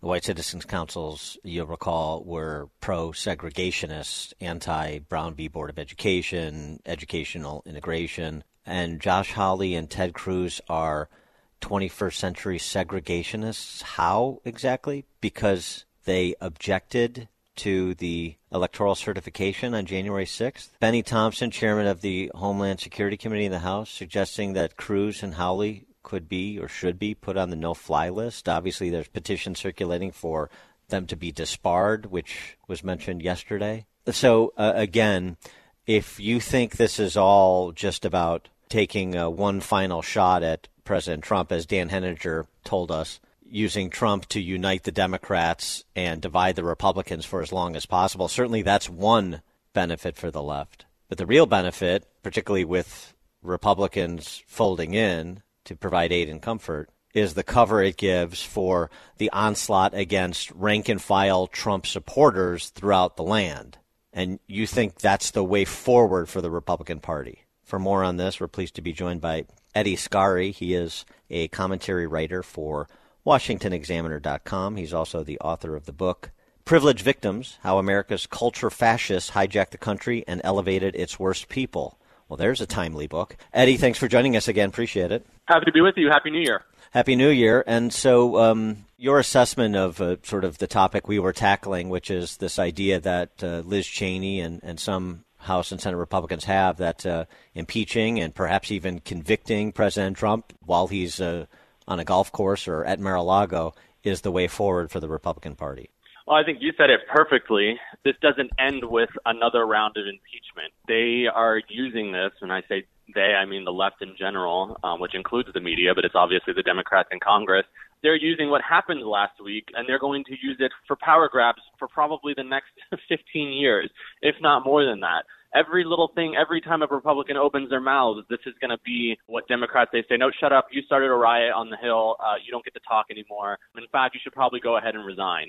Anytime a Republican says anything about maybe we should make some adjustments to the next election to make sure that everything is a little bit more a little bit more tidy. Nope, shut up. You started a riot over this exact same thing. That's what this is about. And I think any any Republican who thinks, okay, if we just do the impeachment and get rid of Trump, that our hands are clean, we can wipe our hands clean. No, no, no, no, no. If you think running away from Trump, running away from his supporters is the way forward, fine. You can lose every election from here on out because that's exactly what will happen. There is no way to wipe your hands clean of anything, and I don't think you have to wipe your hands clean of anything. Obviously, that's what happened last week was wrong. The people involved should be prosecuted. I do think that, that the president is uh, bears blame for a lot of it, but that is not to say that you distance yourself from ever having supported anything Trump ever did or said, the issues he raised, the problems that we have in our country that he confronted. Those are all things that you can still say, yeah, I don't like what happened last week. I completely disapprove of it, condemn it. And yet, I still stand by everything I said right up until that point, and I don't apologize for any of it. That's the only way to do this. But for some reason, I think in their head, because Republicans always fall for this trap, they say if we give Democrats what they want this one time, we can finally move forward and get along. No, that's not going to happen. It never happened before, and it won't happen now. Um, some another point, and uh, this was uh, brought up brilliantly by William Vagelli, because that's all he does is offer brilliance. A piece over at City Journal about whataboutism. And we've addressed this here, but I want to get your take. This this is a, a very uh, nuanced way of trying to eliminate any call of attention to the left's hypocrisy to uh, suggest that um, recalling the pronouncements that were made in the wake of the rioting that occurred last summer into the fall, into the present, actually, not being covered, but into the present with Antifa, is to engage in whataboutism and you're trying to uh, shift the standard or misdirect away from the issue at bar, which is what happened on January 6th. Uh, so turnabout is never fair play, and this is something where conservatives have to stand up and say, as well. No, you know, turnabout is not fair play if I said because Jenny Durkan defended autonomous zones in the middle of her city, I would defend an autonomous zone in the middle of Chicago. I wouldn't. That would be turnabout not being fair play. Turnabout is fair play when you say, I condemned violence under the rubric of politics last summer in Seattle and Portland and Chicago and New York and Boston and so on and so forth. And now I'm condemning violence at the Capitol too, and I'm pointing out that you only seem to be distressed by political violence if it's coming from, at least in part, Trump supporters, not if it's coming from Black Lives Matter or Antifa, which you characterize as just an idea. That's not whataboutism. That's standard setting. Right. I think whataboutism is really the dumbest term to have ever come up in politics uh, within the last five years, other than the name Kamala. But I think a lot of conservatives have actually bought into that because I'll I'll run into that same. Yes. I'll, I'll talk with them and, and and they will they will say, well, now you're just engaging in whataboutism. You know, it was usually something if I spoke in favor of Trump or defended Trump on something, they said, well, no, and they were they were anti-Trump Republicans. Maybe they would they would say, well, that's whataboutism. Well, no, I'm sorry, I do get to point back at your own record. I do get to look at what other people did and said before they decided to take up a particular stance. And I mean, the New York Times was calling it whataboutism to, because I immediately, I, I obviously saw what happened last week. I said, that's wrong. And yet I'm watching MSNBC and CNN suddenly care that riots and mobs are, are not a good look for this country. Meanwhile, all last summer, they had nothing but nice things to say about the Black Lives Matter rioting. That happened for months and months. It continues to happen, and they say nothing about it other than, well, it's mostly peaceful. But to, to, to point it out at all is, well, that's whataboutism. Well, Okay, well, no, but what about it? Why can't I say that was a problem for you? I'm saying it's a problem now, just like you were reading there. I say this is a problem, but you never had anything to say about that. So yeah, it's what about it, but that's not a problem. That's perfectly fair. Um, interesting piece in the Atlantic by Derek Thompson. Not something get to say very often about how big tech impeached President Trump. You know, one of the things in a purge is make sure you identify who is to blame before people decide that maybe you're to blame and, and, and, social media was getting some heat for from the left for what they allowed to be communicated in advance of January 6th as people were looking online at what was being communicated as the rioting was occurring on that day saying Facebook and Twitter bear some responsibility. Well, no, no, this is all on the President of the United States. Uh, pay no attention to us. You, you, need to focus over here. And I wonder how much of the deplatforming of Trump in the uh, hours right after the uh, violence had occurred on January 6th gave cover for Democrats and encouragement for some you know, weak-kneed Republicans to move forward with this impeachment gambit on the way out the door. Oh, sure. I believe that, yes, the whole um, deplatforming, trying to iso- completely isolate the president is, of course, and, and, this is just yet one more step in that direction. But again, I think if, if any Republican on, in Congress believes that they can wipe their hands clean by going along with another impeachment, I'm going to tell you, they're falling for the trap that they always do. Now, Democrats and the media will set the terms going forward for them. They will be sure to remind you, know what, you were complicit in everything with Trump before. That's what they love to say. But they will say that for the next, again, probably 10, 15 years. It's never going to go away. So the impeachment is worthless. I mean, I, I wrote just a couple days ago that I thought it was fine for Trump to go ahead and resign. Resign, ask Mike Pence for a preemptive pardon, and then go do something else. Like, but if you're not going to do that, I don't see the point of an impeachment when you, you're going to have what two days for a trial. I mean, and then a trial after he's out of office. It's just all a little bit ridiculous. I think people are going to wonder. The, the public voters are going to look at that and say, "He's gone. What are you doing?" Eddie Scarry, commentary writer for the Washington Examiner, author of "Privileged Victims: How America's Cultural Culture Fascists Hijacked the Country and Elevated Its Worst People." Thanks for joining us again, Eddie. Appreciate it. Thanks so much.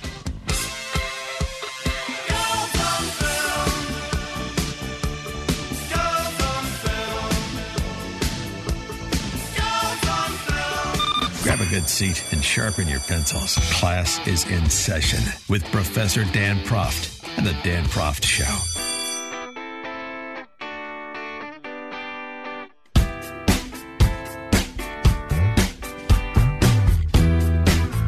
Welcome back to the Dan Proft Show. The Wall Street Journal editorial board opining something that uh, we've known for some time, but it clearly bears repeating in the direction of our nation's governors, apparently.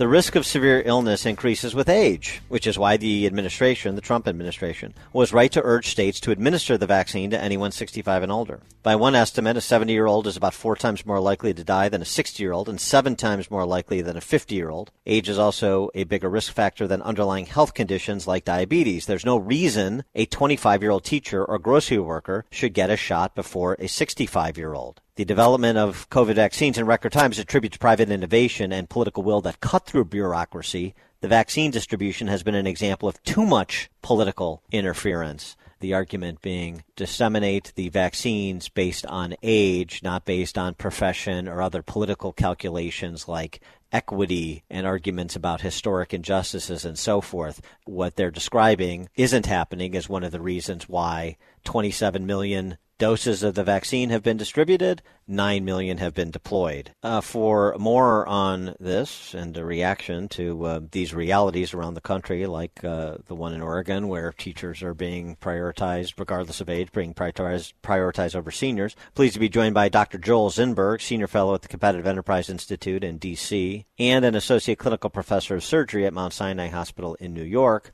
Dr. Zinberg, thanks for joining us again. Appreciate it. Happy to be here. Uh, what about that? Uh, let's do this by age and chop chop. Well, I wrote an article about this in uh, the magazine City Journal on mm-hmm. Monday, arguing this exact thing.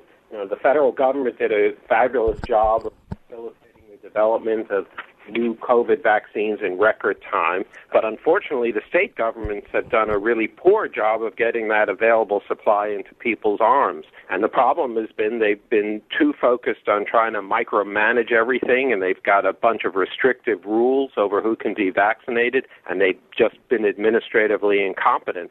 So th- that we have these millions of doses sitting in the freezer and not being administered to people. They- They've also, from some of the reporting and commentary I've read, including from you, uh, the, the problem of taking a Politburo style approach, uh, centralizing it at the state level rather than leaning on the private sector health infrastructure you have with hospitals and pharmacies, and not to mention at the local government level where you have county plans that have been crafted and tested in advance of something like this that in states like New York have been end run per the governor. Right, and in New York, uh, the, the county executives around the state are are up in arms because every year they are required to have mass vaccination plans, and they they they practice them and they they publish them.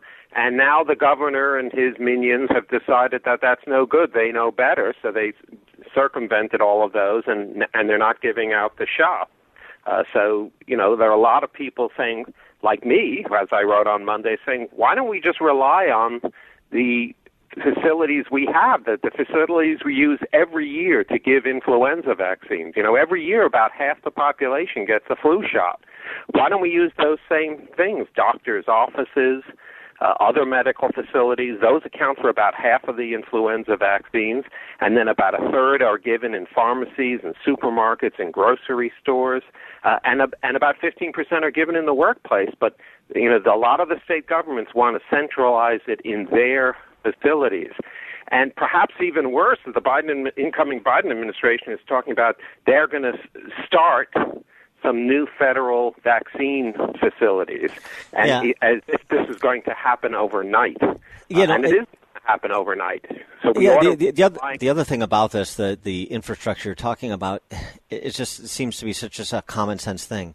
So my doctor's office, my pharmacist, these are people I also have a trust relationship with more than telling me to go to Soldier Field to get it vaccinated. So it, it also it helps you get over any hurdles you have in terms of questions about uh, the safety or other questions you have about the vaccine. Well, well, my you know my doctor for 30 years is telling me I should do this, and, and I can get in and see him, or my pharmacist is telling me I can do this, and I, and I know my pharmacist. So it just seems like that, that, that's exactly the process you would want is people that have trust relationships communicating information about this.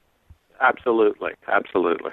And you know, they, there will be some issues vis-a-vis the, vac- the Pfizer vaccine because it requires this ultra cold storage, so that may be limited to certain specialized things like a, a big chain like a CVS or a, a Walmart could maybe accommodate them, or certainly hospitals. But the Moderna vaccine doesn't require that ultra low uh, temperature, so it just requires regular freezers. So doctors' offices and, and other places can easily accommodate that. Plus, we're going to likely have some more vaccines coming online in the next few months. The AstraZeneca vaccine, possibly the Johnson Johnson vaccine. So you know, we the, the even the two existing makers, Moderna and Pfizer, have uh, said they're going to have 200 million doses in the first quarter of the year. That's enough so that we can relax the rules, set an age requirement. The government finally came to its senses and said 65. I argue you could, you know, as supply gets bigger, you can go, possibly go even lower. You go down to 45 because only 2% of the COVID deaths are in below age 45. So we really ought to be thinking about vaccinating everyone above 45 eventually. There, there was this case out of Miami where a doctor there allegedly uh, uh, died after, you know, uh, as a result of the vaccine. It, certainly, he, he died after receiving the vaccine. Shortly thereafter, that case is under investigation. But um, your, Well, your point one, is well taken. of over 9 million doses, uh, you know. No, I understand. million- I understand. Your point is well taken, but I just wanted to raise that that that issue. Um, you know, to, to to talk about cases the same way, frankly, we talk about uh, the anomalous COVID case and put that in perspective. But I don't want to ignore it. Right. No, no, I don't ignore it, but the fact that it's one of 9 million uh, makes you think that it, it could be completely coincidental. That the Yes. I, I, you really have to investigate the circumstances. Uh, with respect to um, those who are doing it right, so uh, for example, the Dakotas in both South and North Dakota, they have distributed 70% plus of the vaccine doses that they received. Uh, are the Dakotas doing what you're suggesting, where the other states that are under a third distributed or le- uh, a third or less distributed are not? Well, I can Is it that simple? Yeah, it's the well, the Dakotas and West Virginia, and I could tell you the West Virginia governor uh, has come out and made very clear that what he and, and his state government set up was to rely on their pharmacies, and they set up an advanced utilization of the National Guard. Uh, you know, so I, I'm not against the government if it's if it's going to do it correctly, but you know, it, it should have been obvious to every state in the country, not just to West Virginia, that a vaccine is coming. We've been talking about vaccines for six, seven months already, and to set the mechanisms up. Uh, so West Virginia set those mechanisms up, plus it's relying on the private entities that we normally rely on, and that's what we should do. But you can't now have governments scramble and say we're going to set up mass vaccination facilities uh, when we didn't have them set up before. If they haven't done it, they should step aside and let the private entities that routinely do this take carry the ball forward. Dr. Joel Zinberg, Senior Fellow at the Competitive Enterprise Institute, Associate Clinical Professor of Surgery at Mount Sinai Hospital in New York. Thank you for joining us again. Appreciate it. My pleasure.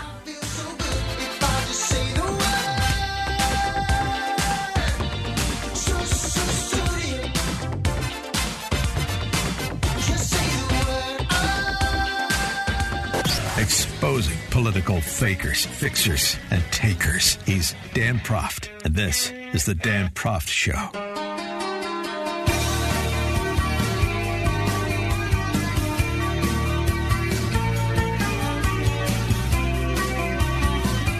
Welcome back to the show. As uh, someone who uh, routinely defends and has to the use of ridicule in political discourse, including name calling, nicknaming, in a derogatory way politicians, because in my view, that ridicule reminds both the target as well as the listener that our elected representatives in the West are our temporary representatives. They are not our betters and it's good that both parties, both the constituent and the official, be reminded of that.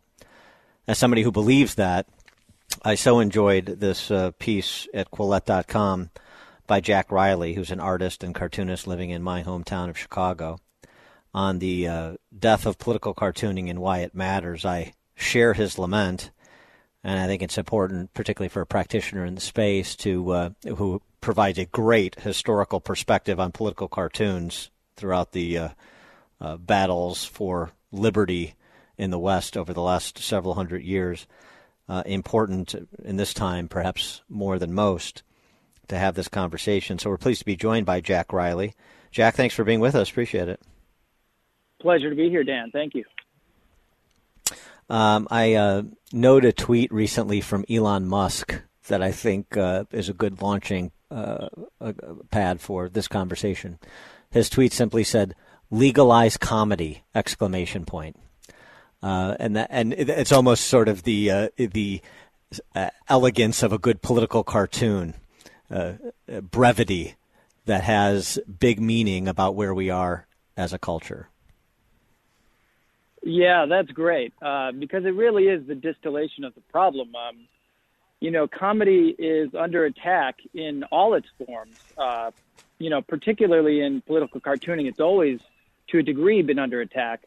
Uh, and you know, you'd think these uh, battles were won in the West. You know, you thought we were done with this kind of stuff, and we were always going to be free to speak our minds and to be able to give forth uh, sometimes even controversial opinions. But you know, now you see the legacy media companies uh, barely holding on and coming under the sway of, you know, social media mobs, censorship, that kind of thing. And, uh, you know, it's a dangerous time now to, to dabble in comedy and to dabble in satire. And uh, it makes it exciting, but it also makes it, uh, you know, a travesty for the art form.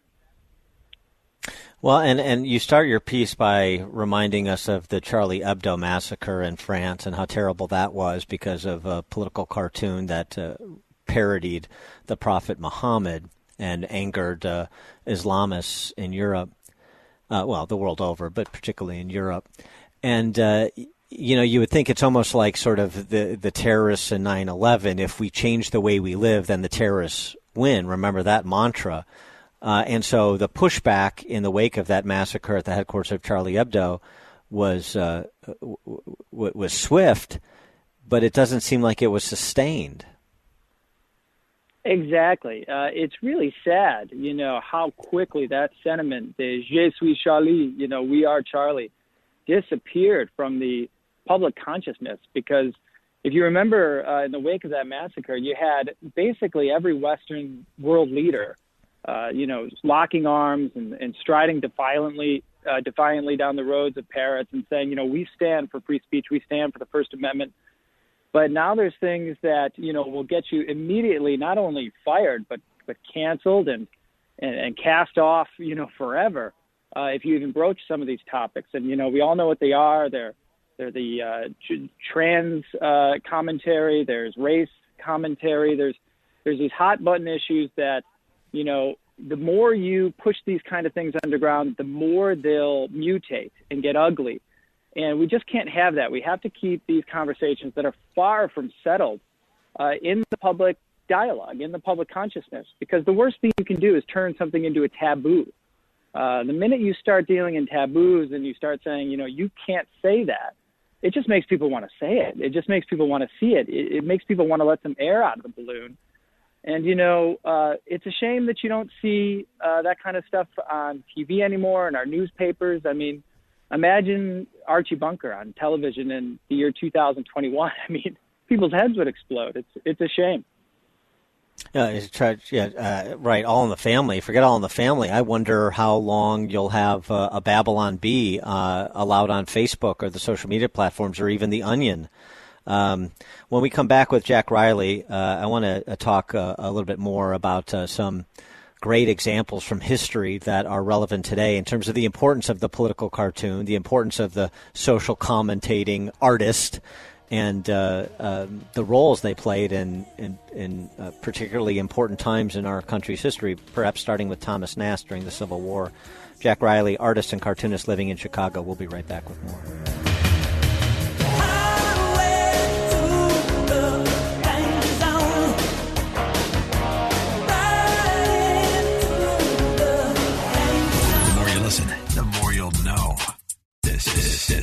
Is the Dan Proft Show.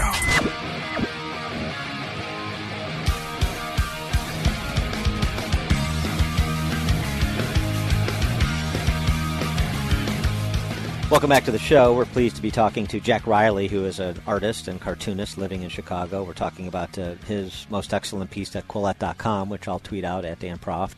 I can't Parler it out, but I'll tweet it out. Uh, about uh, political cartooning, the death of political cartooning, and why it matters.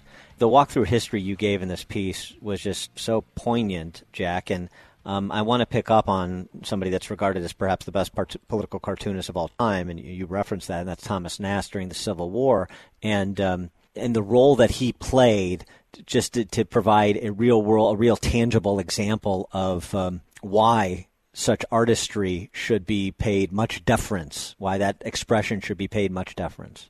Yeah, that you hit the nail on the head. Thomas Nast, you know, he came about. He was a young German immigrant came about in the 1860s, burst onto the scene as a political cartoonist, had such an outsized cultural impact for someone plying his trade. It was unlike anything anyone had ever seen before. And he started doing these very pro union pieces, very arresting pieces for Harper's Weekly. And, you know, this was in a time of mass newspaper readership. You know, it was the best way to get ideas and opinions across was in the pages of the newspaper. And his pieces were so well done. The artistry was so amazing that Abraham Lincoln himself even called Thomas Nast our best recruiting agent. So it was pretty unbelievable. And he did a just a jaw dropping cartoon called The Compromise with the South. At the time, the Democrats were pushing for peace with the South, with the slaving South. Uh, it was right in the lead up to the 1864 election. And, uh, you know, it, I won't go into the de- details of the piece, but it, it was so well done that a lot of people think it actually pushed the tip over in, in Lincoln's favor. And then he went on after that to really shape events in New York. He went after Tammany Hall, corruption there, and ended up getting the ringleader of Tammany Hall thrown in jail, the Democratic machine. He even, you know, popularized the use of the elephant for the Republicans, the use of the donkey for the Democrats, and even, you know, came up with a modern version of Santa Claus that we all you know, know and love, that kind of Coca-Cola Santa Claus. So, I mean, here was a guy who through his talent, was able to shape culture and shape world events. It's pretty extraordinary. Well, right, and and so and today, I mean, you have people that uh, would enjoy the New Yorker cartoon caption contest routinely, like myself, but so many in elite circles that consume that periodical that are going right along with the elimination of dissent in all its forms, including the political cartoon, which by, by definition is supposed to be rebellious, is supposed to challenge authority, something that uh, the D.C. press corps and the press corps generally, once upon a time, was supposed to do. I evoke uh, Finley Peter Dunne, a Chicago journalist, who just said, right, the purpose of journalism is to afflict the comfortable and con- and comfort the afflicted. That doesn't seem to be the disposition of uh, so much of elite society in America today. No, you're exactly right. You know, political cartoons at their best can really be like a poke in the eye to our elected officials and you know they can have staying power. You know, Herb Block, who was the famous cartoonist from the Washington Post, uh, you know, he got under Richard Nixon's skin so well that Nixon was even heard to rage. You know, I, I have to get rid of this Herb Block image. You know? And Great would, Nixon impersonation, by the way. Thank you very much. Yeah, thank you.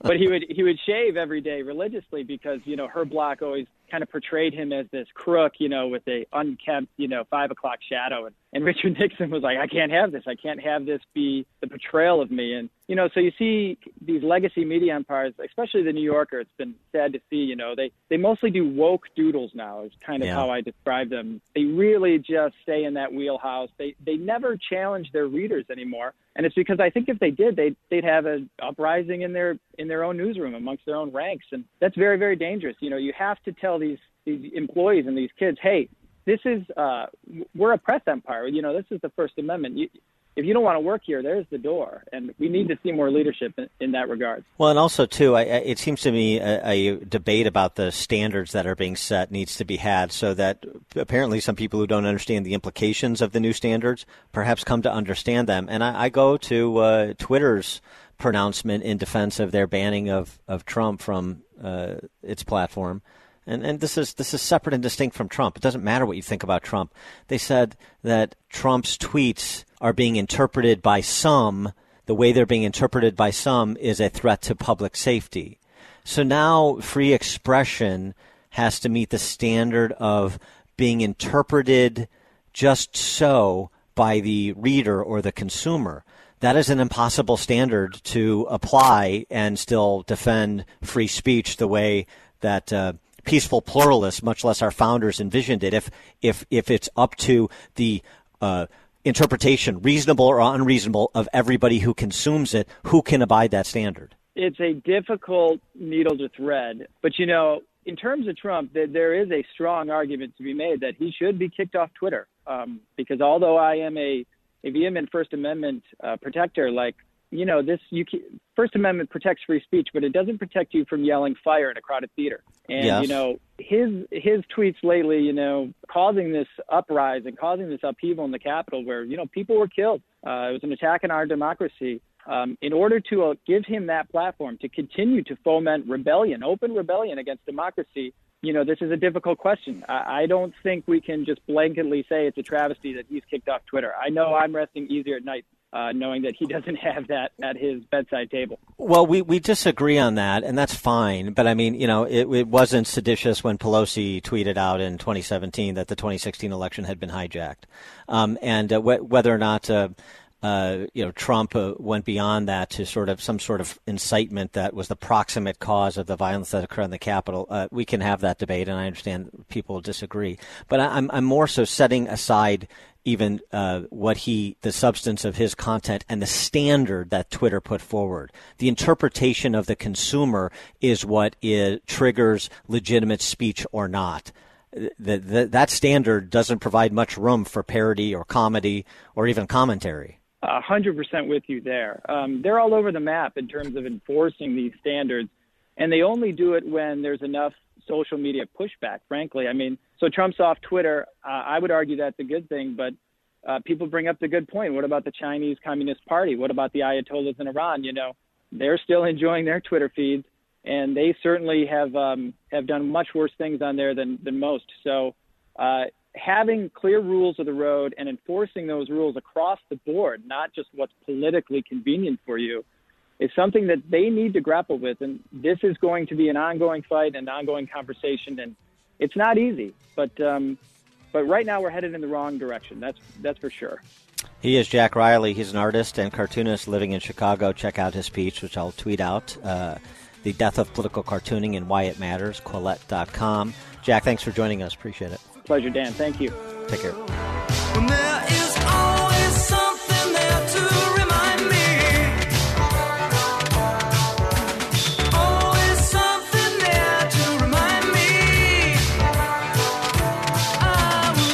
Listen to podcast of the show at danproftshow.com.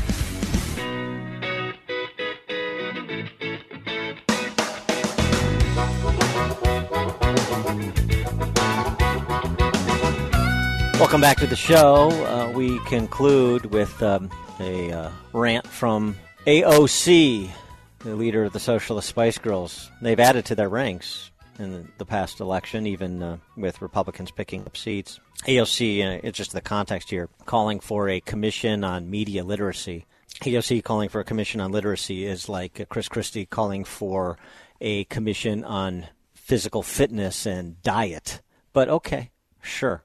Uh, what you're about to hear, though, is um, useful, given that uh, she has such an outsized voice in the Democrat Socialist ranks, because it's uh, good to remember this is who some Republicans are throwing in with today. Part of it when you caged kids. You were a part of it when you repealed Title dozen number of crimes that he committed. You were a part of it when you excused the law breaking. You were a part of it. You were a part of it. You were a part of it. Those five people's blood is on your hands. What are you going to do?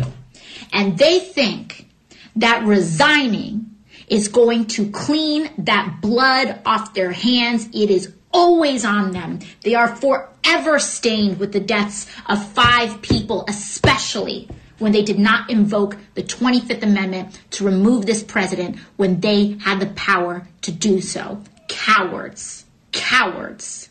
Couldn't even stand up in the memory of these officers that they pretend to care about.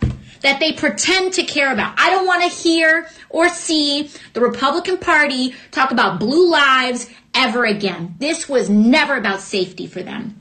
It was always a slogan. Because if they actually cared about rule of law, they would speak up when people break the law. Mm-hmm. Uh, perhaps the only thing more comical than AOC talking about uh, literacy in any respect is her talking about uh, police officers and the rule of law. That's where it's at, and you hear the moral indignation and you feel the moral superiority, however misplaced it is. This is somebody who wants to defund the police in every form and law enforcement in every form it takes in this country local, state, federal, right? Open borders, defund ICE, like children in cages. But this is uh, who you think is going to provide quarter if you uh, do their bidding with respect to President Trump in the waning days of his presidency, who you uh, want to unify with per the hackneyed bromides being bandied about, right? Somebody lecturing you about uh, impeachment or the 25th Amendment who proposed that Trump be impeached because of tax cuts. tax cuts, of course, passed by Congress, signed into law by President Trump, but I digress. How unserious our time is. And the fact that anyone believes that someone like Alexandria Ocasio Cortez is in any position to lecture the country about the rule of law, about courage, about law enforcement officers is just such a testament to how upside down we are and how difficult the path forward is going to be. So stay informed so you can stay courageous in the face of ignoramuses like AOC, and we can stay free. Seems to be very much in doubt these days. Thanks for joining us on this edition of the Dan Proft Show. Please do so again tomorrow. This is the Dan Proft Show.